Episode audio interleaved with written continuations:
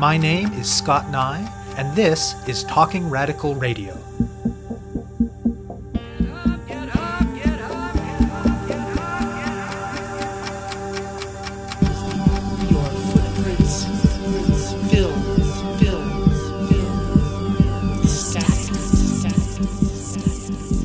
Hello and welcome to Talking Radical Radio, where we bring you grassroots voices from across Canada. We give you the chance to hear many different people who are facing many different struggles, talk about what they're doing, how they're doing it, and why they're doing it, in the belief that such listening is a crucial step in strengthening all of our efforts to change the world. On this week's show, I'll be speaking with Aaron Atwater and Dan Ballard. It's a basic fact of 21st century life that our data, meaning data that belongs to us and data about us, regularly ends up in the possession of people and organizations that we would rather did not have it. Mining our data and selling it, or otherwise making use of it, is central to the business models of most social media platforms and many other online services. And malicious interception or theft of data by third parties happens more than we might like to think as well. And whether this is being done by a company that's offering us a service, by a random stranger looking to make a buck, or by agents of the state, most of us, most of the time, would probably prefer that it not happen. And some groups of people face much more acute risks. For example, closeted queer and trans people who are exploring their identities in online contexts could face dire consequences if the wrong people were to find out. People, most often women, who have an abusive partner might face significant danger if their partner were to discover their efforts to seek resources and supports. Because of social stigma and risk of violence from both potential clients and from the state, some sex workers make use of various kinds of online tools and can face heightened risk when those tools are compromised or eliminated. And of course, privacy, anonymity, and security can be major concerns for people engaged in radical grassroots political work, whether that is keeping the logistics of a direct action secret from the authorities, or whether it's resisting the long term surveillance that is integral to state repression of radical movements, particularly those based primarily in black, indigenous, and people of color communities. Aaron Atwater and Dan Ballard are two of the three founders of an innovative new not for profit organization based in Vancouver called the Open Privacy Research Society. Atwater is doing a PhD in issues related to the work of open privacy at University of Waterloo, until recently, Ballard worked as a developer for a major company, a position he left to begin working full time on open privacy's projects. And their third co founder, Sarah Jamie Lewis, has followed a path similar to Ballard's, and in addition, she's the editor of a book that in part informs open privacy's work called Queer Privacy Essays from the Margins of Society. The first major project of open privacy is a protocol and application for messaging called Cwtch. That's spelled C W T C H. While there are existing messaging systems that are fully encrypted, the innovation with Cwtch is that it won't depend on a central server and it won't leave a trail of metadata that can be intercepted. Metadata, meaning information about things like the source, destination, timing, and frequency of digital communications, can reveal a lot more about us than you might think, so Cwtch will be a significant step forward in terms of online privacy and anonymity. They hope to have the application available for use within a year, and Cwtch will also serve as infrastructure for more elaborate projects they have envisioned for the future. In producing both Cwtch and subsequent projects, a key goal for the organization is usability. Most tools for encryption or online privacy that currently exist are very difficult to use, and they want their work to be the sort of thing that anyone can easily adopt. And unlike most initiatives to develop software, their work will also centrally involve people who are marginalized in various ways. Certainly, this means the developers themselves in certain respects, but it will also mean deliberate work with people from a broader range of marginalized communities to involve them in the organization's governance and to ensure that their experiences and needs are centered in the process of design. Continuing to do research, writing, and public education around online privacy, anonymity, and security as they intersect with various marginalized identities is also part of the group's plans. It is in part the fact that they do not have to find ways to make money back for investors that makes this orientation possible. Incorporating as a not for profit is an unusual thing in the tech sector, but they're hoping that community interest in the kinds of tools they intend to build will lead to sufficient donations to keep open privacy afloat. And yes, it is certainly true that the role of anonymity in creating safe and just online environments can be complicated. The vicious right wing harassment campaigns of political opponents and marginalized people that we have seen in recent years have certainly made use of anonymity. But our current online tools and platforms are doing a pretty rotten job of handling such things, and Open Privacy hopes that new approaches to development that center consent and what they call design for the margins will allow them, quote, to build tools for people and for communities, tools that cannot be used against them, tools that give them control, end quote. I spoke with Atwater and Ballard about online privacy, anonymity, and security, and about the work of the Open Privacy Research Society. Hi, I'm Dan Ballard. I've been interested in privacy and security pretty much forever, along with computers. I went into college and then university getting a degree in computer science, and then I've been working in industry since. More recently, I left my job at Amazon to work at Open Privacy full time. I'm Aaron Atwater. I am one of the founding members, along with Dan and Sarah Jamie Lewis of Open Privacy. I grew up in rural Nova Scotia as a closeted queer transgender woman. Growing up in rural Nova Scotia, as you can probably imagine, is difficult as a trans person. I was fortunate enough that the internet was starting to become a, a, thing at the time. And so I was able to explore my identity online, but it required needing to be anonymous, needing to hide the things I was doing and the ideas I was exploring from my parents, from my school, from my friends and the other people around me who definitely weren't my friends. And so I had an interest in privacy and an interest in anonymity from a very young age. I left the rural place to go to Halifax. I did a computer science degree at Dalhousie. I did a lot of research there on metadata analysis. So doing things like looking at encrypted traffic, things that people are doing that are encrypted and meant to be hidden, but using things like machine learning to figure out what they're actually doing without decrypting the traffic. So I learned a lot about how powerful current techniques for doing surveillance are during my undergrad and master's research. Now I'm a PhD student at the University of Waterloo. I study cryptography, security, and privacy. And I have an emphasis in my thesis on using this thing called threshold cryptography, which is a complicated mathy way of distributing private data across devices so that people like governments or even just everyday thieves can't steal your secret value only by compromising single devices. Open Privacy is a not for profit organization that we've established in Vancouver, British Columbia. It is founded by myself, by Dan, and by Sarah, who couldn't be with us today, unfortunately.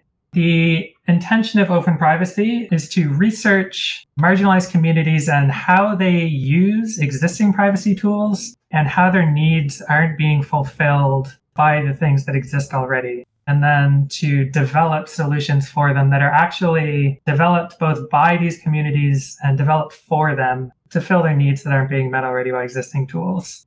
We're doing this not as a business, but as a not for profit, which is kind of a new idea. It's something that a lot of people haven't seen before. People aren't sure how to go about doing this successfully. We're trying to do this research and development using crowdfunding and donations instead of launching it as a business and trying to make a profit off of it. We're really hopeful that we'll be able to be successful with that. When you find organizations that are building tech, they're traditionally companies and they're focused on profit, which usually starts at monetizing their users by collecting and then selling their data, which is completely at odds with our objective. So that's a big part of what informed us deciding to go the nonprofit route because it gave us the ability to ensure that we would do open source work in the open. We would never collect data, and we could guarantee that our focus was on protecting privacy and not compromising it for profit the technologies that we're interested in building, as opposed to traditional technologies where companies are collecting all of your data, they're looking at your emails and mining them to do targeted ads, things like that. And they're at any point able to comply with, say, a government warrant to give up all of your data. We're interested in making technologies where it's actually impossible for the developers of your software to even be able, even if they wanted to, to give up your data to people that ask for it. Talk more about the initial conversations and questions that Open Privacy came out of. A lot of it came from Sarah Jamie Lewis creating a book called Queer Privacy about a year ago, which was a collection of essays that was taken mainly from the queer and trans community. It had stories about coming out, about dating, about sex work, about intimate partner violence, and how they need privacy and how they need anonymity to explore their identities, and how frequently these technologies fail them.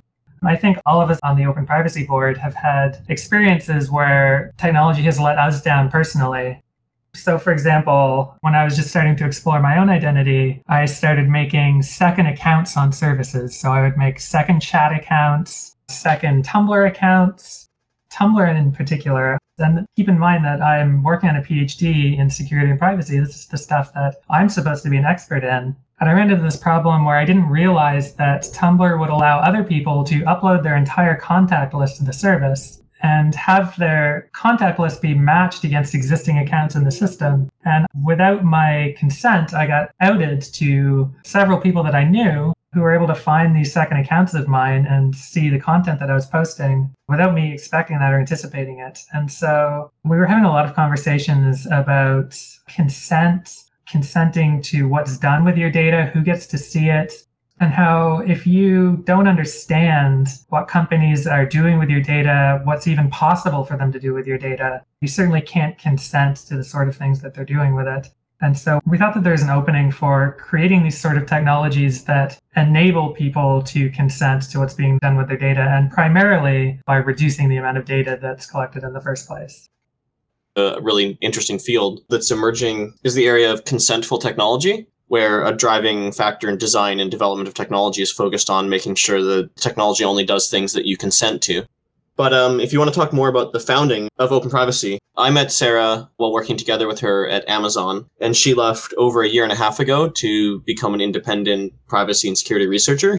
She wanted to find out what the cutting edge of privacy and security and anonymity technology was, so she thought she would start by studying it. Unfortunately, after working on that for a while, she found out that the cutting edge was very terrible and she didn't discover anything really great that she could then spread to other people who might need them more. And so that's when I think she started thinking more about developing them.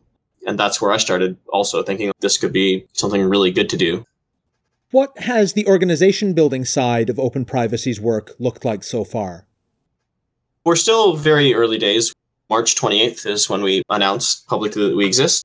Some of our early objectives still are just filling out our board, which we've already grown quite nicely, but we still have a few more positions we want to fill. And just starting to structure. So Sarah and I are already working full time on open privacy, but we need to build out our capacity. Some of the other things we need are user experience experts. We're both developers, not UX experts by trade. We're starting to gather some volunteers who are UX experts and can start helping us get better data about the marginalized communities we want to help and structure it better so that we can inform our design and make sure we really hit our objectives.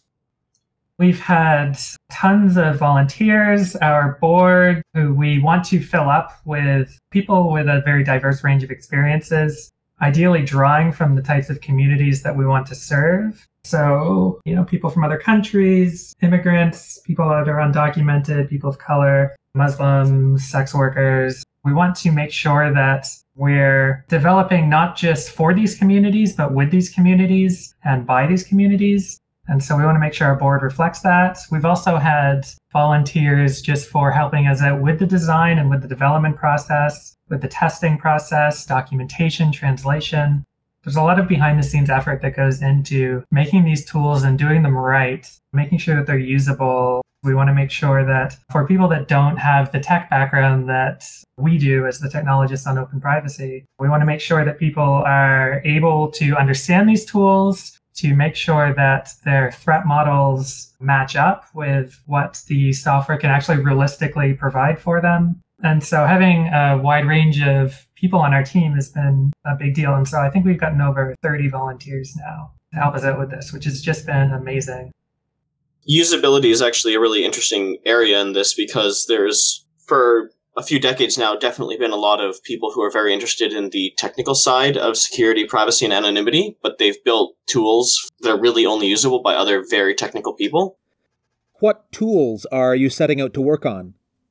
The first big tool we're working on is a chat protocol and application called Cwtch that's built on some existing work, the Ricochet Instant Messenger, and it is instant messaging that is metadata resistant.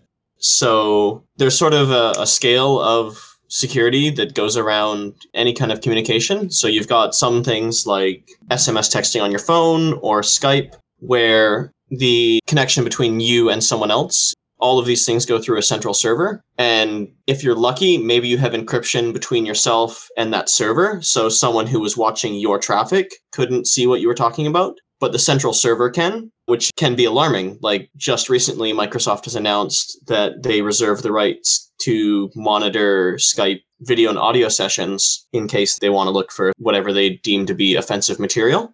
And then that information gets sent out to the other party that you're talking to some of the newer generation of communication tools we're seeing like whatsapp and signal give us end-to-end encryption. So between your client and the client of the person that you're talking to the message is encrypted between those two points. And while it does pass through a central server for transit that central server whether it's facebook who owns whatsapp or it's whisper systems i believe who own signal they can't inspect it. The message itself is encrypted. But they are aware of all the traffic that's passing through their system and it leaves behind what's known as metadata. They can start to build a big picture of who you're talking to, when you're talking to them, and what volume, what times. They can build out a social graph, which, as we continue to see from stories about Facebook, is actually very important and can tell you a lot.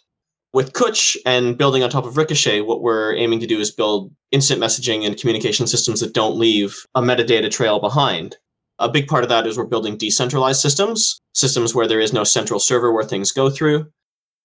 Something that's important to note too is that Cwtch is intended to be not just for instant messaging, but an infrastructure layer protocol. So it's very much laying a foundation for the things that we want to do in the future. So, for example, if we want to make, for example, a discussion forum or let's say something like a replacement for Craigslist Personals, which recently banned advertising for escort services. If we want to build services like this and provide protection of metadata on these platforms, the building blocks exist. So it is technically possible for us to go off and build these tools immediately, but it's very difficult because every person who wants to go make a tool, whether it's like a dark web marketplace or say a political activism forum, has to use these building blocks from scratch and build things from the ground up. And so Cwtch is intended to lay a base and provide easy architecture and infrastructure to plug into so that we can easily layer new tools on top of these and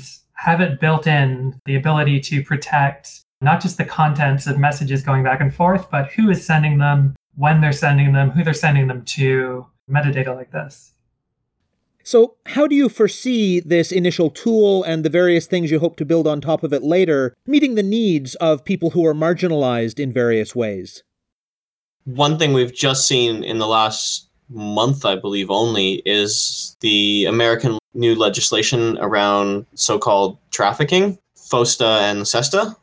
These were very poorly thought out bills that lumped all sex work consensual or otherwise in one giant bucket and called it trafficking and then pushed into law holding third party intermediaries any service host liable for content they hold on their servers that was in violation of this law and so we've seen possibly some of the fastest and largest movement towards censorship the internet's seen in the last month it's impossible to keep track of all the stories. But like Aaron was saying, Craigslist is banning any kind of personals content around sex work.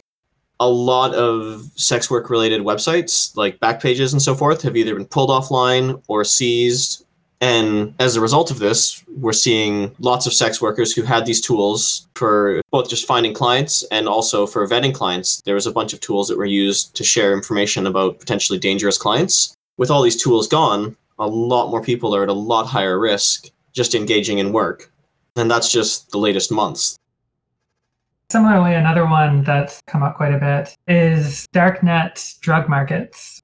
These are essentially online forums, marketplaces for people to do things like sell illegal drugs to each other over kind of a peer to peer way on the dark web so that law enforcement can easily track down the people that are participating. And one of the big tenets of our approach is harm reduction.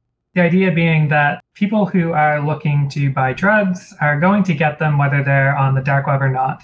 However, if you're buying something from someone on your local street corner, you can't go and rate your drug dealer on Yelp, for example. If your drug dealer is terrible, if they're providing you things that are laced with harmful additives, for example, there's no easy way for you to communicate that to other customers of that dealer. And so having online marketplaces hugely reduces the amount of harm that can come to drug users. And so, by first of all putting these things on the dark web, by protecting the metadata of the people, so protecting their IP address is a huge one, then we can help make sure that these people have access to these tools for making themselves safer.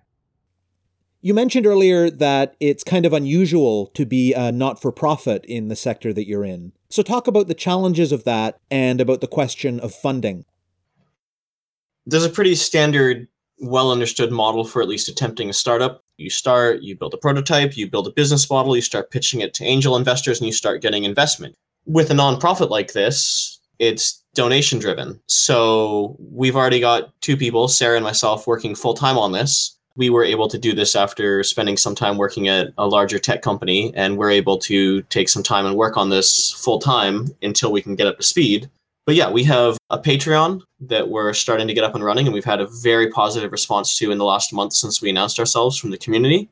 But eventually, we need to get it up to a point where we can pay two or three of us to work full time. And it's an experiment. We don't entirely know if this is possible or viable, but we hope it is. And the very early indications are very positive. For anyone that's not familiar with it, Patreon is a crowdfunding platform primarily aimed at artists and creators of other online content like YouTubers, live streamers, for them to be funded directly by the consumers of the things they're producing. However, we're not actually creating creative products in the traditional sense of the word.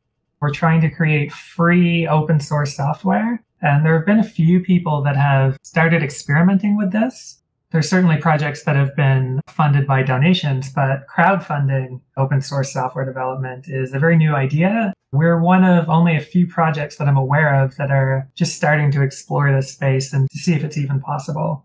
And like Dan said, we're very hopeful at this point that it is. I'd be interested in hearing your thoughts about the ambivalent character of online anonymity.